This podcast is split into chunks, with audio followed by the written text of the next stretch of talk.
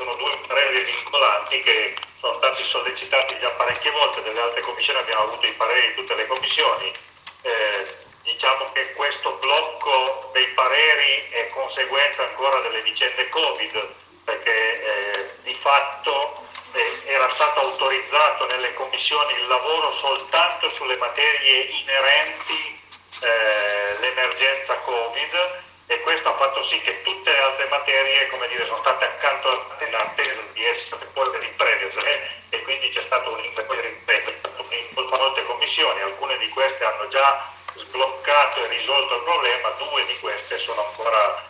dire, ingolfate diciamole da questo punto di vista e eh, fin tanto che non arrivano questi pareri non può riprendere il lavoro eh, nella Commissione Agricoltura che è quella in cui si sta trattando la norma. Sul piano dei contenuti mi sento di dire che eh, le correzioni che verranno apportate al testo arrivato dalla Camera sono minime e sono sostanzialmente già oggetto di una larga condivisione, per non dire unitaria condivisione da parte della Commissione, quindi siamo solo in attesa di questi due pareri delle commissioni 14 e sesta per poter procedere e concludere il percorso. Eh, in queste settimane c'è anche è infilato in mezzo anche il rinnovo dei vertici delle commissioni per cui tutto ulteriormente per una decina di giorni sarà un po' più complicato ma credo che sia questione di qualche settimana per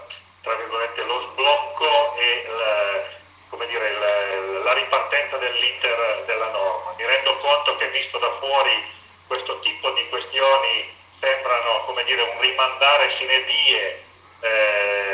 la definizione di un percorso che, come si diceva e sentivo prima, è strategico per un settore che è strategico per il Paese. Credo che eh, da, anche dalle dalle, dagli interventi che sono emersi prima eh, e non poteva essere altrimenti, eh, sono arrivate conferme e sollecitazioni, credo sia nell'interesse di tutti andare verso un'agricoltura sempre più sostenibile, sempre più